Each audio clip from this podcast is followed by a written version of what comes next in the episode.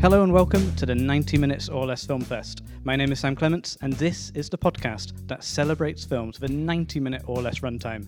In each episode, a guest will select a film and join me to add to our ongoing fictional film festival. Usually. Today is a little different because we're, we've just shown a film, an under 90 minute film at a festival. The film festival is real! We're living the dream. Uh, today, we are joined by comedian, writer, and fellow podcaster Robin Ince.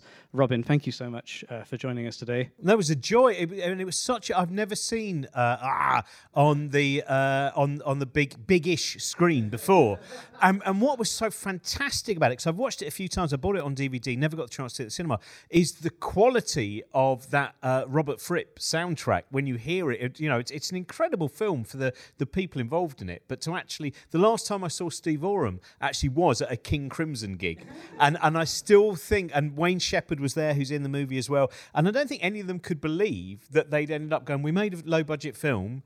And uh, yeah, Robert Fripp from King Crimson did the soundtrack. It was one of those really beautiful kind of moments. I think that was uh, yeah. There's, uh, there's a lot of great stuff on screen in the soundtrack and on the screen. I think before we get to the film, um, it'd be great to have a chat with you. Introduce yourself to the listeners. Over the last, you know, you do a, you do a lot of work. You wear lots of hats, podcasting, writing, live shows. I guess live shows have been kind of out of the uh, off the menu for a little bit. This is our first podcast, actually, recording in person since February 2020. Um, so it's kind of wild. It's just nice to hold a microphone again and to see our guest, and it's not being a Zoom screen. Well, well King's Place, where we're recording it, the nice this was actually where I did my last gig before the pandemic, and uh, I ended that gig explaining black holes to Ed Miliband, and so then that kind of means that during the lockdown, more and more I kind of imagined, is that what I actually did all the time? You know, because the last gig became the the you know, is that what most of my life was? Was most of it me explaining different cosmological events to uh, former party leaders? But it wasn't. It wasn't. And and I also did a 25 hour uh, live show here uh, last Christmas as well, which was fantastic. Oh, well, I'm glad we have you back for this. But yeah, it has been weird not not doing any live gigs. So I've just been creating as much with with my friends uh, Josie and and Trent, just creating as much kind of. A, I mean, the nice thing was actually having the time to sometimes properly make podcasts. Like I started making a series for. Basically, what happened was I, I did an interview with someone about uh, a book they'd written about UFOs, and the interview didn't go very well, to be honest. Um, and uh, and I thought, well, should I just get rid of the interview, or should I turn it into a twelve-part series podcast? And obviously, that seemed like the better option to do. It's the first time I've done a movie podcast called uh, uh, An Uncanny Hour, which was about not just movies, but things which I always think everyone's seen and then you find out that no, only you and seven friends have seen, and uh, and so we, we started making this podcast. Where, in fact, Toyah Willcox, of course, who's, who's one of the stars of art, we, we did one all about Derek Jarman's Jubilee, because I think even though for my generation, Derek Jarman certainly in terms of the art house scene and as an activist and all those things is someone very well known to me. My friend Grace Petrie, who's something of an activist as well, an LGBT activist, uh, she'd never heard of Derek Jarman. So it's things like that where I think, oh, I need to make shows about and, and Dead of Night, which I would have chosen if it had been under 90 minutes, but it wasn't under 90 minutes, and uh, and and things like that. It feels like this film is in keeping with that theme a little bit. Uh, you've also written a book during that. Was this a pre-lockdown book, The Importance of Being Interested, or a during lockdown book? It was going to be written in 2020. Uh, but it wasn't going to have 100,000 extra words, which I didn't notice I'd written, which was a bit of a because that, that book comes out quite soon, and and so I the trouble was that everyone I mean interesting watching that film because now in the context of the book that I've written, it does feel very much like a film that if John Waters approached Jane Goodall and said, "Why don't we make a movie together?" That is the movie they would make. um, and both of those people, John Waters and Jane Goodall, have, have, have, kind of been influenced on me. And the, and the book, she's in the book. I actually got this was the great thing because of lockdown. No one had an alibi, and so whether you were making podcasts or whether you're writing a book, if I'd find the email of someone, they'd go, "Yeah, I'm really bored. Just interview me." So, so uh, the book started off. I, it wasn't going to have any kind of conversations in it. It was just. It was going to be the book is kind of off the back of uh, a lot of the tours that I've done with Brian Cox and on my own as well. Which is sometimes there are certain ideas that you hear about and like when when an audience first hear about the death of the universe, the fact that somewhere in a very very very long time the the, the universe may well die, and when people hear about the size of the universe, the possible lack of uh, the idea that we'll ever communicate with any extraterrestrial life, all of those things can kind of give people existential anxiety. So I wanted to write a book which was kind of about the death of the universe, about the fact that we're connected to all the other living creatures on the planet Earth, uh, about ideas of kind of God and reality, and these things which can be very disconcerting for people when they first hear them from a scientific perspective, a kind of quite an upbeat look at why even ideas of our own physical death, there are sometimes things that you can find which, in a sense of reality, so not necessarily, you know, moving into myth, you can uh, you can still find something positive from them. And Jane Goodall was one of the people that was just. I mean, that was interesting watching that film because Jane, one of the things that she talked about uh, was the fact that she once saw she saw some chimpanzees. One of my favourite things actually during lockdown as well was I did a show with her and Bill Bailey and Cat Hobaiter, who's a fantastic and uh, out in the field in terms of looking at chimpanzee language and and and understanding it more and more. Work very much started by Jane Goodall, you know, sixty years ago now. Um, and uh, and Jane taught Bill Bailey how to properly speak chimpanzee because she heard his chimpanzees kind of. and she said it really wasn't good enough. And uh, and that's the kind of beautiful thing that can happen in, in, in lockdown. So yeah, that that was the the odd odd link watching that film and thinking, and because she talked about this thing of seeing some chimpanzees um, going into a waterfall, and she said chimpanzees generally their kind of relationship with water, they they don't normally play in water, but they went into these uh, into these waterfalls. She said it was really amazing. It, it was it, it had a sense of of of, of ritual and awe she said, but then, of course, the thing that fascinated her most was that after they had been through that, the one thing that they couldn't do was then talk about what they had just experienced. And I think, you know, when you watch ah, then you kind of at times there are certain things where you go, oh yeah, that is the problem with uh, you know if you lose language. Even though language, of course, has all of its you know all the possibility of the transport of spite, etc. It also has that ability of being able to truly step into other people's minds. I think if EastEnders was made like art, it would be a lot better. It, it, it is like the greatest episode of EastEnders ever. That I think. Would love to see that. I mean, it is a it's hard, it's a family drama. I know you're a, you're a big film fan. When we reached out to you to uh, you know to talk about coming on the show, you sent over some amazing uh, suggestions. I, am really glad you, you settled on. But I think we could have done a good show based on any of your your choices.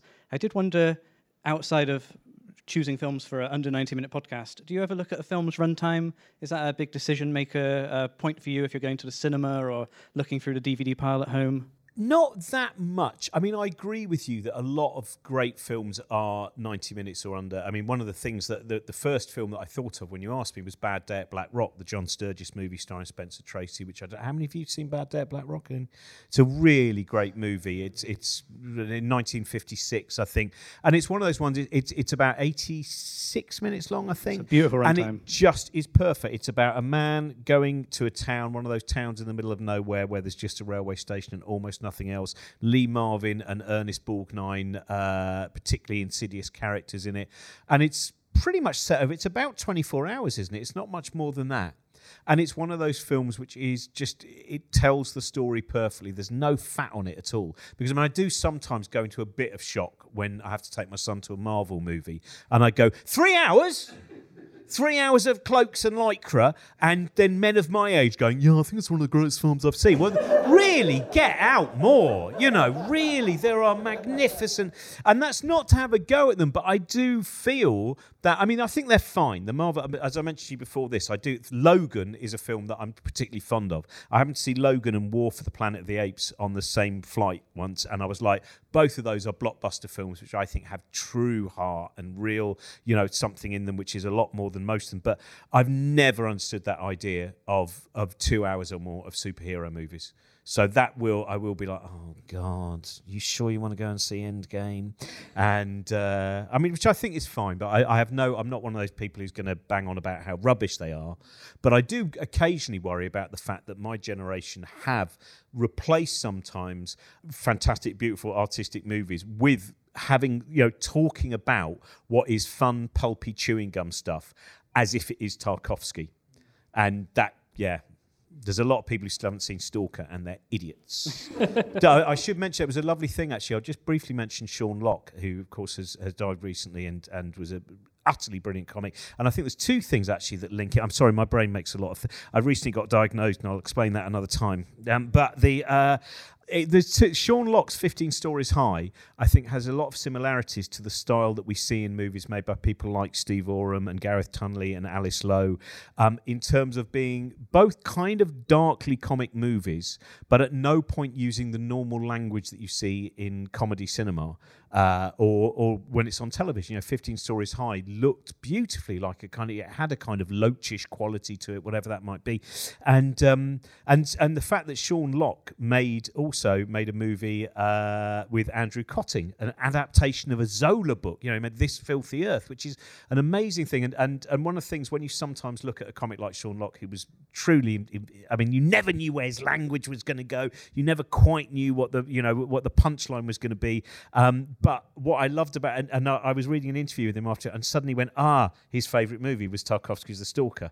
You know, and I think that I think Sean has one of the things that you see in that is that he was both a, a popular co- comedian, but also was not afraid to love things that were intricate and strange and and you know, if that makes if that has any link to what I started saying uh, two minutes ago. I think I think uh, for anyone who hasn't seen 15 Stories High, is really artfully made and really cinematic, so it's well worth seeking out. I always get whenever I try and recommend it to people, I always start off with that bit where he, the, the the episode The Plough, where he rings up a pub and he goes, "Hello."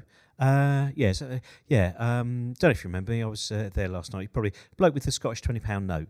Anyway, you know when you get drunk, sometimes you steal something from the pub. I've got your plough. now, that as an opener, and all the episodes have those kind of things where a plough, that is. Uh, and then the fact that he took it across a graveyard and ruined the graveyard, and then and then the paper writes about how it was zigzagged. He goes, "Why? Well, I had dropped my keys. well, why didn't you leave the plough behind?" So we did not show Bad Day at Blackrock. Um, we ended up on R. What was your uh, what was your deciding factor to to bring R to London Podcast Festival? It was because I don't think that many people have seen it and I think a lot of my other, cho- I mean, the, the other one, probably the closest other one. So, I mean, I would also love to have shown a Lynne Ramsay film, but you'd shown the only one that I think's under ninety minutes. Uh, yeah, you were never really here. Shown the Shane Meadows ones that are, but I think R was definitely the one that I wanted to show, just because I think it's a really, really interesting piece of work made by uh, a group of, of people. I mean, you, you will have seen that Alice Lowe pops up in it, Barunka O'Shaughnessy, uh, lots of other people in there as well in small parts, all of whom have kind of created this really fascinating British movie scene. And all of, I mean, anyone, Prevenge has been shown by you already, I think, has It, it? hasn't, but it is under 90 minutes. yeah, it is eligible. Who's seen Prevenge? Is, Oh, that's a oh, good turnout. it's a it's a remarkable. You know, uh, Alice wrote. Uh, basically, I think she was six months pregnant when uh, someone went, "Oh, Alice, by the way, we've got a bit of money. Do you want to make a movie?" And she was like, "Oh, well, I'm six months pregnant." And then she suddenly gets this idea of the fact that you know the fetus is instructing her to go and commit these murders. And then at eight months pregnant, directs and stars in a movie. And these lovely things as well. Like there are two stunt sequences in them. Like there's a scene in which she's crawling through uh, a, uh, a a a cat flap and she was going to do it herself and then went oh yeah i really am eight months pregnant. And so i better not do that. But i think you know the ingenuity and, and what she did with steve of course with sightseers directed by ben wheatley. And also steve and steve and tom i used to work with uh, quite a lot um, and some of the others in fact was, it was nice to see waen shepherd who was in the film who is the, is the bald head of the shop who uh, uh, starts masturbating after blowing his nose. I think that's probably the best way if anyone's listening to this podcast and thinking is this my kind of film? It's the kind of sequence with a very long blowing your nose followed by masturbation sequence and uh, has two prosthetic penises in it. All of those details will now make you, you that's when you're going to make your decision. Um, but but Waen, you know, he's created. He did Gary Le Strange, which was a fantastic, and, and he's a really great musician as well. And, and Gary Le Strange was a kind of uh, new romantic character, uh, and and he used to do Ealing comedy. We used to do a, a, a show called Ealing Live when Ealing were going to kind of open up the film studios again, and that was Steve and Tom and Alice and Barunka and, and and Waen as well. And I couldn't remember whether Waen showed his penis in this film, which fortunately he doesn't. But he used to do this fantastic character comic where people would be on stage and then suddenly the doors at the back would open up, and it would be Waen just charging out. We can all hear you. And I am trying to sleep over there. And he was just wearing a little kimono. And then as he shouted, his kimono would come open. And it was just this naked man in a kimono screaming at the comedians on stage. And, and I think that fits in with a lot of the kind of humour that you see in, in, uh, in R as well. Wow.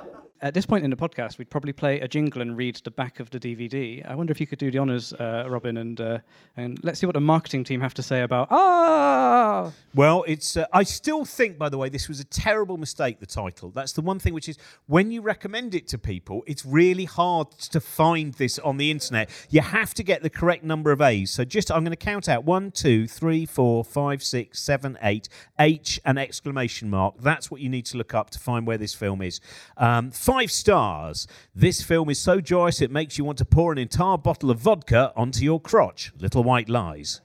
In a primate primate like society, a roaming alpha male and his beta head into town and make a move to take over. They hook up with a rebellious female and a deadly feud is ignited between the two tribes. Using entirely a language of grunts and gibberish, Steve Oram's debut feature is a celluloid primal scream, an anarchic, hilarious, disturbing, and touching look at the human condition, like nothing you've seen before. One of the most unusual, blackly comic, and ultimately disturbing British films in years. Just don't watch it after you've had your dinner. Den of Geek. Certificate 18. Strong violence. Sex. Beautiful work. 79 minutes, incredible runtime. They pack a lot into this. This was originally released in 2015, had quite a small release, premiered at Fright Fest Festival, uh, had a very limited cinema run, and then then sort of back to DVD. But this is this is Steve making a film off his own back. They shot it in two weeks. He self-financed it, and he he asked his friends effectively to be in this film. It's great, and, and it's it's that lovely thing. It reminds me of um, Hollywood Shuffle. I don't know if anyone's Robert Townsend who who made this fantastic movie, spoofing the kind of how uh, basically African Americans were uh, used in films and the characters they played. It had it was about 1987, and I remember that one was made on. He just got every single credit card that he could and sometimes he would pay the cast and he would go, Right, I can't actually give you money, but does everyone want to go to the petrol station and just fill up their car? And, you know, just finding these different ways of somehow giving people uh, some kind of, uh, of, of, of, earnings from it. But I think it's, yeah, that group of people in that film. And there's lots of comics in the background as well. And uh, Martin Soan, who was who used to be part of the greatest show on legs, which some of you will be old enough to remember the balloon dance, which was basically three men of various different lumpen shapes and forms doing the traditional boom, boom, boom, boom, boom, boom fan dance, but with balloons instead. And uh, and Martin was kind of at the forefront of alternative comedy. So yeah, it's it's a it's a very nice film to watch as well for seeing how many people uh, involved are also. It's a bit like going into a really good record shop where you know that everyone who works behind the counter also has an interesting band. You know, it's like that kind of thing.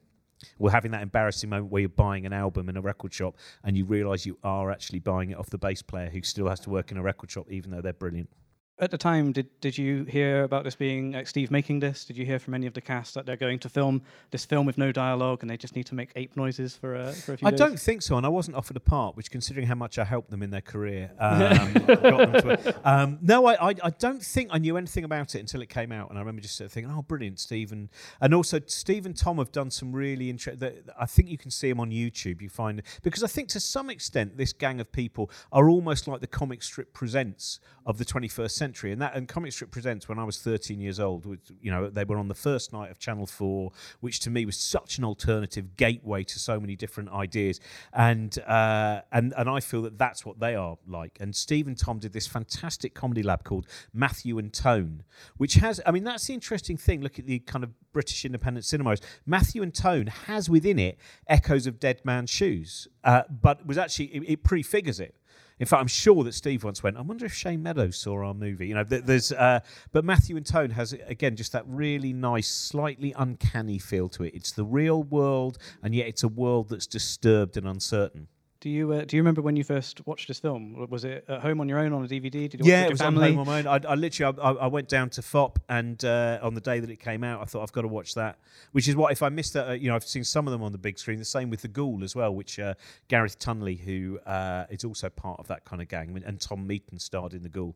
Um, so I do try and keep up with with all of these releases because I, I think all of them have something interesting in them. And when you do go, when you go through one of those periods where you just have to watch lots of mainstream movies, and you always know where each turn is, it's that thing which is it's it's the old. It reminds me a lot of I think a lot of what's in contemporary culture reminds me of the fact that when old comics used to talk about doing the working men's club circuit, they would say sometimes someone would go up and they'd be a bit too original and someone would just shout up going tell us one we know and that's what they wanted they wanted the one about the parrot and the alsatian and I think that that can happen in lots of different forms of culture and in cinema as well. You know, sometimes I'll sit down and watch a movie. I've seen three movies called I See You. Not my choice. I don't have control over uh, the TV at home. And they're all thrillers in which you go, oh, Sylvester Stallone has bought some jewelry for his uh, new wife. She'll be dead within three minutes.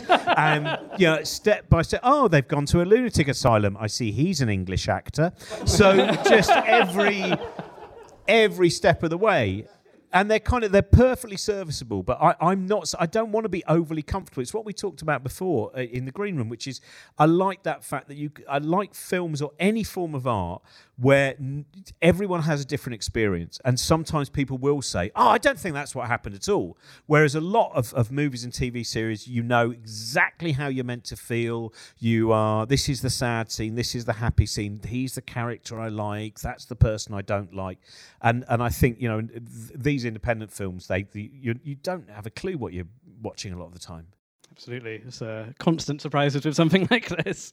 Um, it's so rare to see long form storytelling with no dialogue. And I, what I love about this film is, uh, for me anyway, after 10 minutes or so, I just forgot they weren't speaking. I really got into the, the sort of silent, they were using their bodies, they're using the noises. You get what they're supposed to be doing. It's, it's such a feat. Uh, I think for if, if you've not read anything about this film, Steve Oram did write a screenplay, and the actors learned the lines. And then on, on set, they took it all away, and it was like, well, interpret those lines of dialogue in the grunts, in the gibberish, and that's why everybody's sort of doing their own take on it. There's no uniform language in this world. It's just what the actors, what came to mind with that little bit of direction. I loved it. It reminded me of if anyone saw Stewart Lee's uh, most recent tour, uh, Snowflake Tornado. Um, there's a very funny routine he does where he goes, you know, if uh, if if Ricky Gervais was really, you know, saying the unsayable, it, you know, it wouldn't be what he's saying. It would just be like he'd just be there on stage going.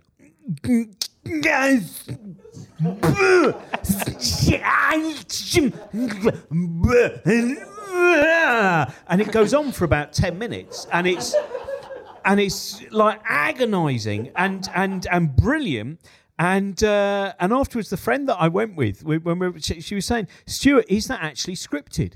Because there's a point where you go, there must be when you're on stage going, oh no, I've done all the noises that human beings can make, and it's a really interesting thing to watch. I'd love to know what the notes were on, on this film. no, it's not gibberish enough. It's not ape enough. Uh, I also think it really, I guess it, it, you know, I often think comedians are some of the best actors because, you know, it's a, it's a hard task sometimes, you know, uh, learning the routine and making things land on time. And I'd love to see a lot of really funny people not you know using their mouth their prime uh, you know sort of organ for, for entertaining people but they get to use all of their other muscles and the performances in this film are incredible well, it's like Julian Barratt always carries with him such a sense of melancholy. I mean, not merely in that, there's such a, you know, he really, there was a point in the Boosh, I think, where sometimes you would just, you know, he would look at Noel and, and there, there, there was this deep sadness, you know, it was such a perfect kind of double act. So I think, I think you're right. And even that, you know, the scene where, where, where Tom gets killed in, in, in this movie, it's just, it's very subtly done. It's very nicely done, just that whole kind of the, the dealing with the death, obviously, until the cutting off of the testicles and cooking them. Till that point, it's very subtle. Of being put into the bin. That's a good. That's a good shot. I think you're right though. Julian Barratt for me is is is one of the. Uh, he's he gives such a tender performance when he's caressing that Battenberg cake in the garden. That's such a loving moment before he goes on the killing spree and then watches the cartoon chicken at the end. I uh, I also like how they embrace the you know the, in this world everything works. We see buses, we see video games, we see uh, a cookery program, um, but it's just, it's just a language that is that is uh, is different in here. But I like that Steve's embraced the documentary sort of style. It's like watching a wildlife documentary, and there's lots of those uh, candid like close-ups on people's eyes, lots of really long takes as well. Yeah, Yeah, I think the uh, and also I just I always wonder did he wait until it was going to rain every single day? Because it is, as you see Julian, you know, running around naked in the rain and then then playing football in the rain. It, I think it, you know it might have been enough because it works perfectly for the film as well, doesn't it? I think Steve uh, Steve was saying when, when they were talking to Julian about the role, he was like, "There's a there's a nude scene," and Julian was like, "Yeah, it's fine." Didn't even finish a sentence. So like, "Get my bottom out, done." Um, apparently, it's uh, it's also shot in 4x3, one of my favorite aspect ratios, lovely square thing. Um, it's it's done that because uh, you notice in the film they often zoom in on the character's eyes, and it being square was just a lot easier to do that. It was a fun a fun tidbit from the director's commentary. That's a great thing. I, I remember the, the, the Riverside Cinema in Hammersmith. I don't even know if it's still there because I know the building was going to get knocked down. So, but it was uh, when they used to show silent movies, which are on that ratio, and and their screen was that was the whole room because it was just this perfect four by three. And I remember going to see Nosferatu there with uh, piano accompaniment, live piano accompaniment, and it was just utterly immersive. It was brilliant. The world is it's it's humans, you know, albeit with with no language. I love that Steve's shown us sort of uh, what's going on outside of this family. The the cookery show is incredible. I love seeing Toyah Willcox watching along, bashing a steak against the, uh, the the white kitchen door as she's cooking along with it. Yeah, that that I mean that's what the film's great about as well. Just establishing a full world very very quickly. All of those little questions that you might have are, are, are covered very very quickly about how does a world work? Is it possible to have a world without language, in or at least intricate language? And I think all of those moments. There. And Toyah's great in it as well. I mean, it's interesting. I, I did one of, as I mentioned, one of the episodes of, of Uncanny Hour was was Jubilee which was her first movie, and she was like almost a kid then. And this was an incredible introduction to all of these kind of, you know, the the, the Slits are in Jubilee, and uh, Richard O'Brien's in Jubilee, Ian Charleston's in Jubilee, um, and lots of the kind of, you know, the, the underground. In in some ways, it, it, it always felt to me that scene not dissimilar to John Waters' Baltimore kind of scene, except it was slightly more art house than, his world. And then I watched her the other day also in Quadrophenia. Um, you know, she was and and she's great in in. Uh, I mean, there's a real sense of, of menace about her, isn't there? You know that that is a full Lady Macbeth performance. There's a lot of uh, you know in the ape society, alphas and betas, and every character is in a pair pretty much in this film, and, and you get the sense Toyah is sitting on the throne above all of these things. You know, various different husbands and, and, and mates come and go uh, throughout the movie, but she's pulling the strings from behind the scenes. Yeah, I mean, it's a very sad that bit. I remember the first time that I saw the ending. It did feel it's a proper horror movie shock ending. I think because you're given a happy ending, and then the uh, the, the, stabbing and the, the chicken cartoon. well, that's again Steve's. Um, just inventiveness. There's a thing that he did for anyone who's old enough to remember the, the TV quiz show 321. Um, there used to be weird music in the background when Ted Rogers would do the, you know, really arcane riddles that you're meant to guess, you know, whether it was a car or not. And Steve was involved in this fantastic short film, which is how they made the strange soundtracks, which is this weird fat man in an, in a cellar just with all manner of different toys that he's kind of banging and winding up and moving. And this apparent, and then every now and again you just see Ted Rogers appear and then fade off again, as, as if always there's a, there's a you know this strange at Central Television there was an underground mm. lair where all of the background noise for quiz shows was made by someone who may be dead or alive.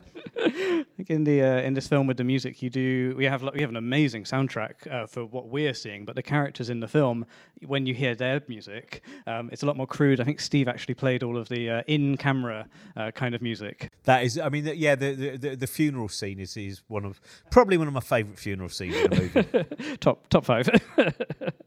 um, I love the, uh, the the food. I mean, food plays a big part in in this film, and I guess it's you know exploring the sort of you know ape society there. Uh, I mean, the menu looks horrible. Uh, a lot of a we lot should of salt say for when some you reason. say menu, it includes cannibalism.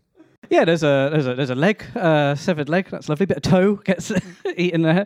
Um, but, uh, but, I mean, I, I sort of love how on the day they must have you know given these very respected actors uh, some real food to play with, and, and like Julian Rhind-Tutt's going for it, Toyah Willcox shoving her whole face into a bowl of gravy, and then gets that whole um, the the bowl of salt uh, poured over her as well. Yeah, I, th- I imagine they it was a really. I mean, but when you see, for instance, Steve trash the kitchen and stuff. I mean, that's also there's a a beau- the beautiful idea that the hierarchy of this particular uh, ape culture will be based around your plumbing ability is such a mag- I mean, because I always wonder if the reason that you see Julian Barratt's character ultimately kill everyone is because he sees Steve Oram blocking the toilet and sees a level of threat.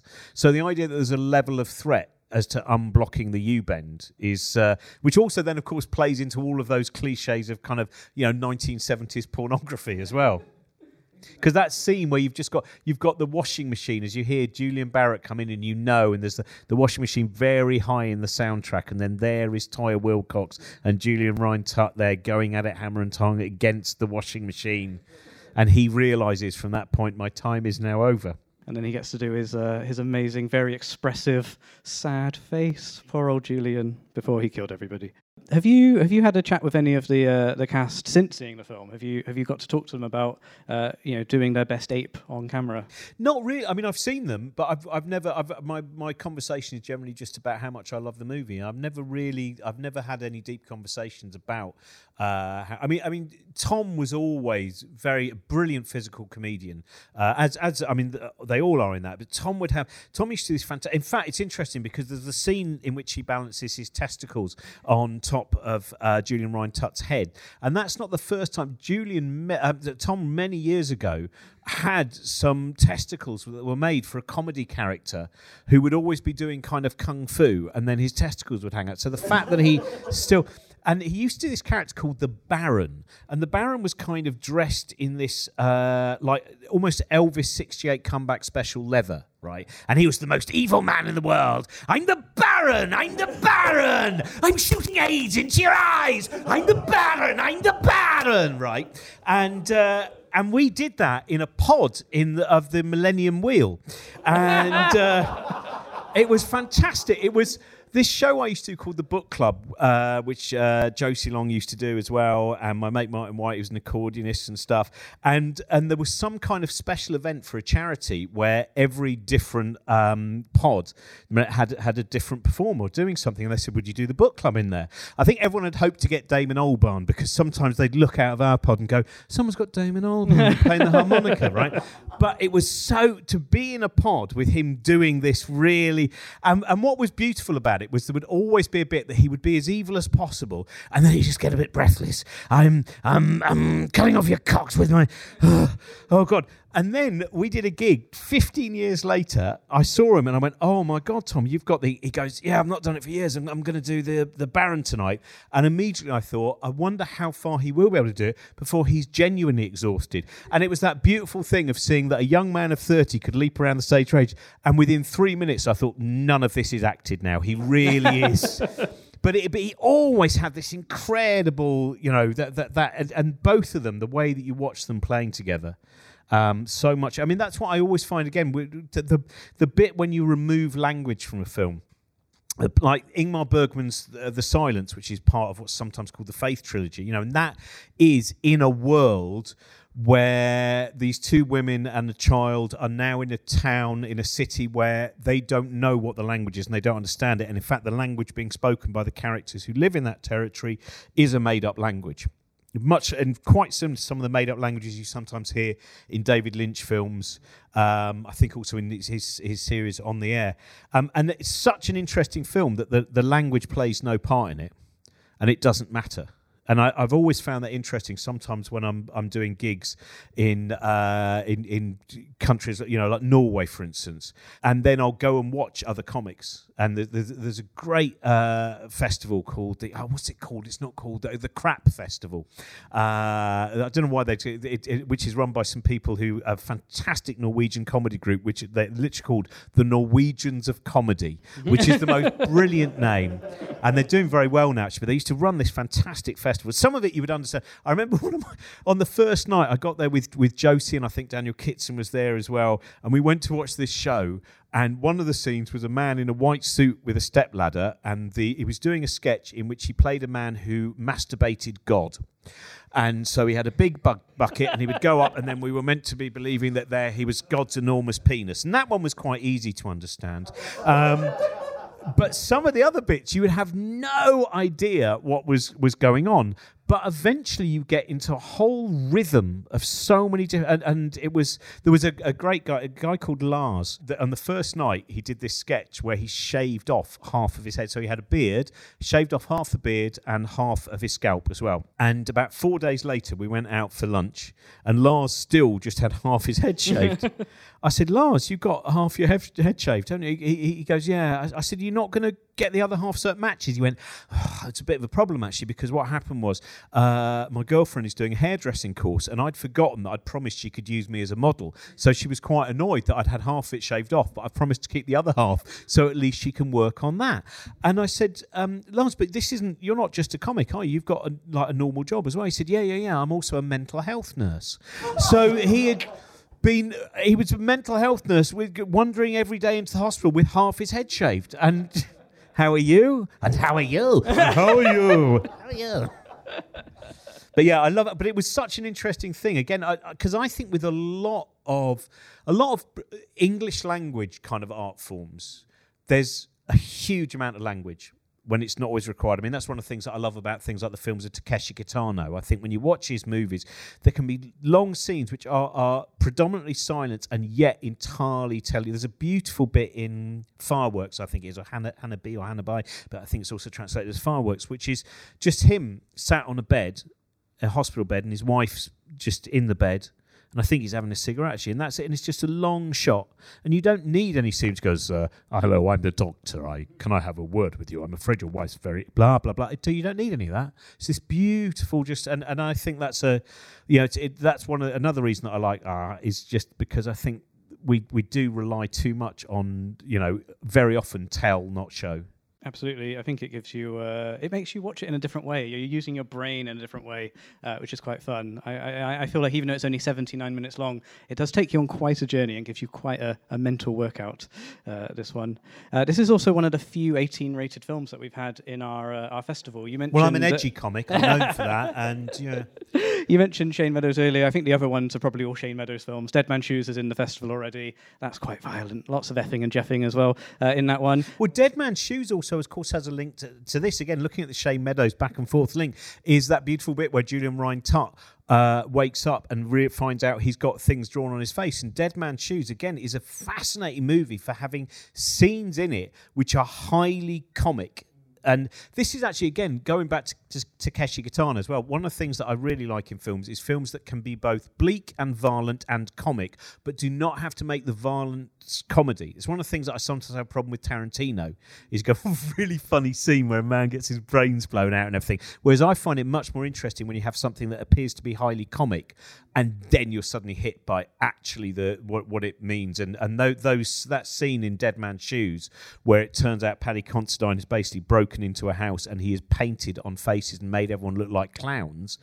And you've got Gary Stretch. I think probably the first scene we see Gary, or maybe the second scene with Gary Stretch in it. You know, who also for an audience would know as as, as a boxer, who I think only lost about about two bouts.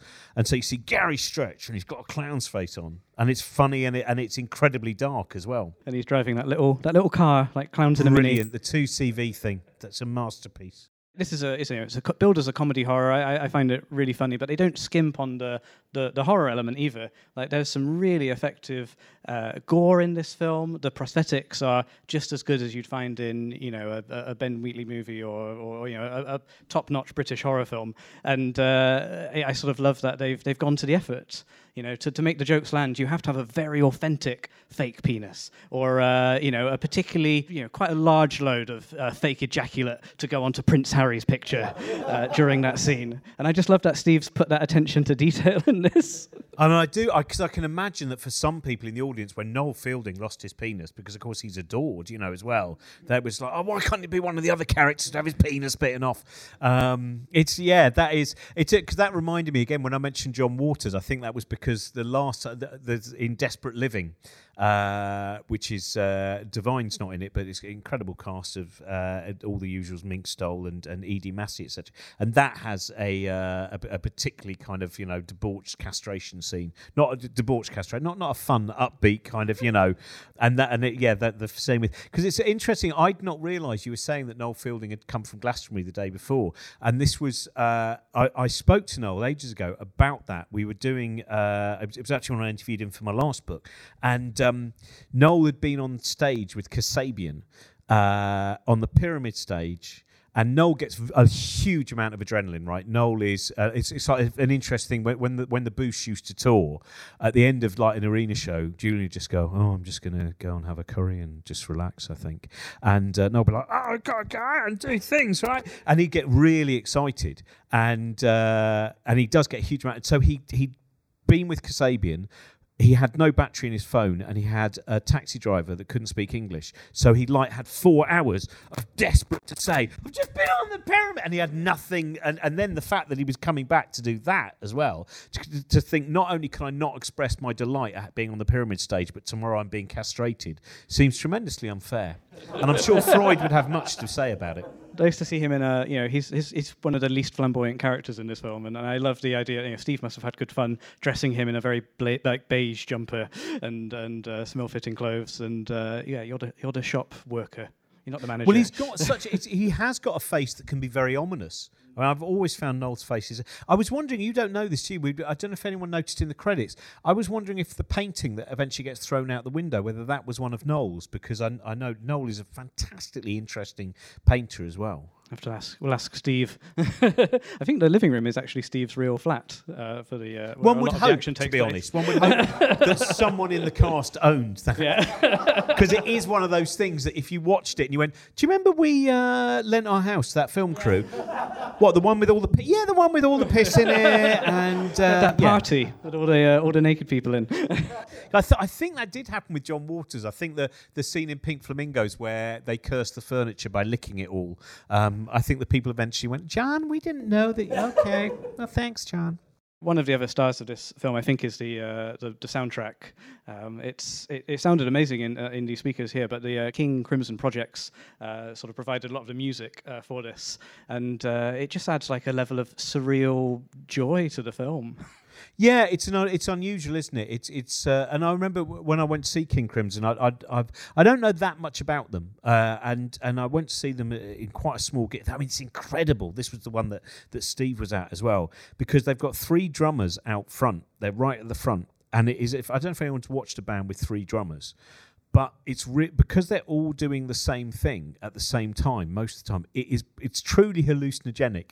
Eventually, your because your brain can't quite contemplate why that's going on. And it was, I think, of, of most of the gigs that I've I've seen, I put it in the top five in terms of the passage of time bearing no relationship to actually. It was like, how could that have been two hours? They only did three songs, and it was like, but and they were an incredible three songs, and that excitement. But I, I find, I mean, I love the idea of Robert Fripp because he's got such an odd. His actual public face is like, like he, he won't do much publicity for a King Crimson album, but he did appear on Mr. and Mrs. Celebrity Mr. and Mrs. with Toyah Willcox. You know, so Toyah went, Robert, I want to do Celebrity Mr. and Mrs. All right then, darling. And I love that for someone who has been one of the great inventive musicians of the last 50 years as well. He just it just looks like a, a nice old man who comes on and he's got his guitar and he's got he's got a chair which he's probably designed himself so it's the most comfortable chair and then he just starts playing the guitar and the way that it just fades in and you're drawn into it. It's yeah, it's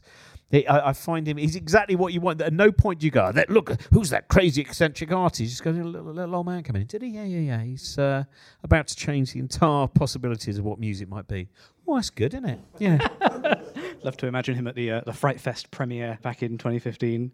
Uh, we should we should bring our, our chat to a, a, a bit of a close. But before we do, do you have a favourite scene in this film? I think it is. I I, uh, I think both the, the scenes of ceremony are great. I I, I, I think the, the, the wedding sequence is, is brilliant, and I do think probably the, the funeral sequence with the, just the way that Toyah joins in with the strange drone and this awful kind of you know bad violin always works, doesn't it, in a comedic sequence? So yeah, I think that might be it. That, that, that violin kills me. I love that. Love that out of tune violin. I love the um the sitcom scene, the, the sitcom they're watching towards the end with Tony Way and Alice Lowe. Oh, Tony Way's so great, and of course he pops up in sight. I think he's the first person to get murdered in Sightseers, as far as I You're right. remember. Yeah. Um, again, that's what I love is all these faces that are just constantly this incredible rep cast, and then Alice just leaping up and down. But uh, I I like slapstick where you can't quite work out if it even is slapstick. So that that non fall where his legs just kind of buckle a little bit. And then that with the huge, th- th- there's something, and, and him just sitting on a chair and just doing that. And that's all that's required. And that's incredibly inventive as well to go entirely the opposite direction of normal slapstick into almost just this what is this white noise of, of, of physical. It's sort of so minimalist, it's kind of apologetic slapstick. Yeah.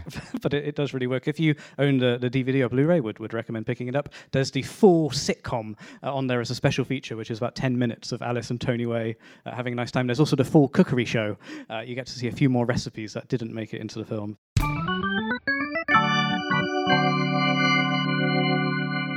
Right, well, Ah is in our 90 Minutes or Less Film Festival, which is an incredible addition. Nice to have a, a Steve Oram film uh, in there. Now, we're screening this uh, at a film, at a festival, not a film festival, podcast festival, uh, but in our, in our fictional uh, world of the 90 Minutes or Less Film Fest, uh, we always like to ask our guest if I could give you a, a blank check, Robin, to put on your own fantasy screening of this, uh, maybe at a favourite venue or somewhere you think would complement the film, where would you like to host a, a screening of Ah? Oh, that's hard, isn't it? I mean, I, would like to.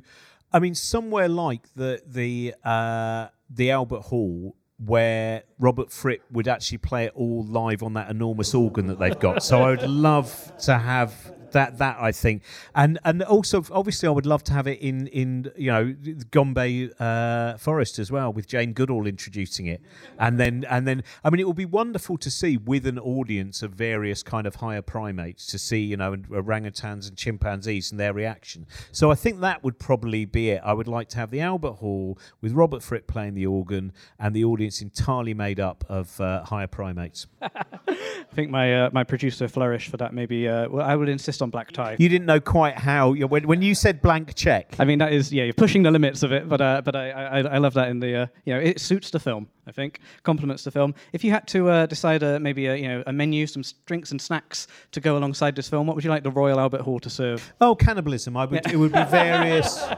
There's various politicians on my list of people that I would feast on the flesh of, and uh, yeah, so it would probably be them. Maybe we could serve them from a wheelie bin. I've always found I've found cannibalism an interesting thing because it really can be a dividing point in a conversation. Because I've always, uh, you know, I'm, I'm I'm a vegetarian. I know I should be vegan, but I'm vegetarian. And but I, I've always thought I would be very interested in knowing what human flesh tastes like. And people sometimes people really recoil uh, at, at that. But I think why wouldn't you be intrigued? They're all wondering it Yeah. secretly. Yeah, That's the thing. Every, you know, I never go on a good airline. Whenever I'm flying over the Andes, I always chi- pick the cheapest airline possible. Got to roll the dice.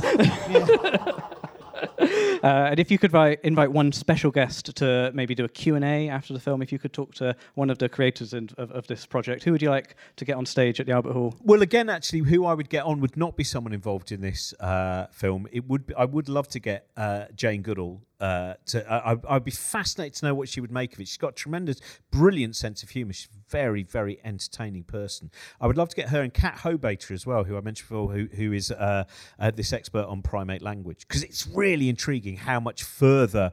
You know, th- there was lots of, in, the, in those early days. There were lots of kind of gestures where oh that means go up that tree or that means climb on my back. But now they've seen that lots of other gestures. It's far more intricate in terms of the content of of what each movement means. So yeah, to get Cat Hobaiter and, and Jane Goodall. You could do a proper talk afterwards, very in-depth scientific talk. I want to find out actually. I'm going to see if I can find out if she has ever seen this film. If not, let's send her a DVD. I think she'll get a kick out of it. Well, that's what I look. So when Gary Larson did that uh, um, lovely cartoon of, because he's always been fascinated with, with, with Jane Goodall's work, and it's uh, um, it's a female uh, chimpanzee grooming her male partner and just picking up a blonde hair and going, "I see you've been with that tramp Jane Goodall again, right?" and and the Jane Goodall Institute or whatever it was called at the time was was like quite offended. And then Jane Goodall saw the cartoon. She went, "It was brilliant," and she loved it. She thought it was a really great cartoon. Oh, I think she'll love this film then. That sounds great. Uh, well, thank you so much, Robin, for contributing ah to the 90 Minutes or Less Film Festival. It's a match made in heaven. Thank you very much for having me along. Cheers.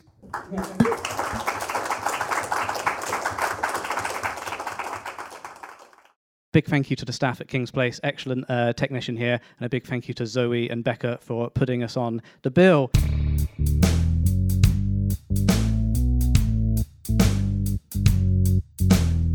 Thank you for listening. Please subscribe on Apple Podcasts or your podcatcher of choice. You can also listen on our website, 90minfilmfest.com. That's 90minfilmfest.com. You can contact us there or on Twitter and Instagram at 90minfilmfest. The podcast is produced by Louise Owen and me, Sam Clements. The show is edited by Louise Owen with sound mixing and additional editing by Luke Smith. Our music is by Martin Ostwick and our artwork is by Sam Gilby. And we'll be back in a couple of weeks.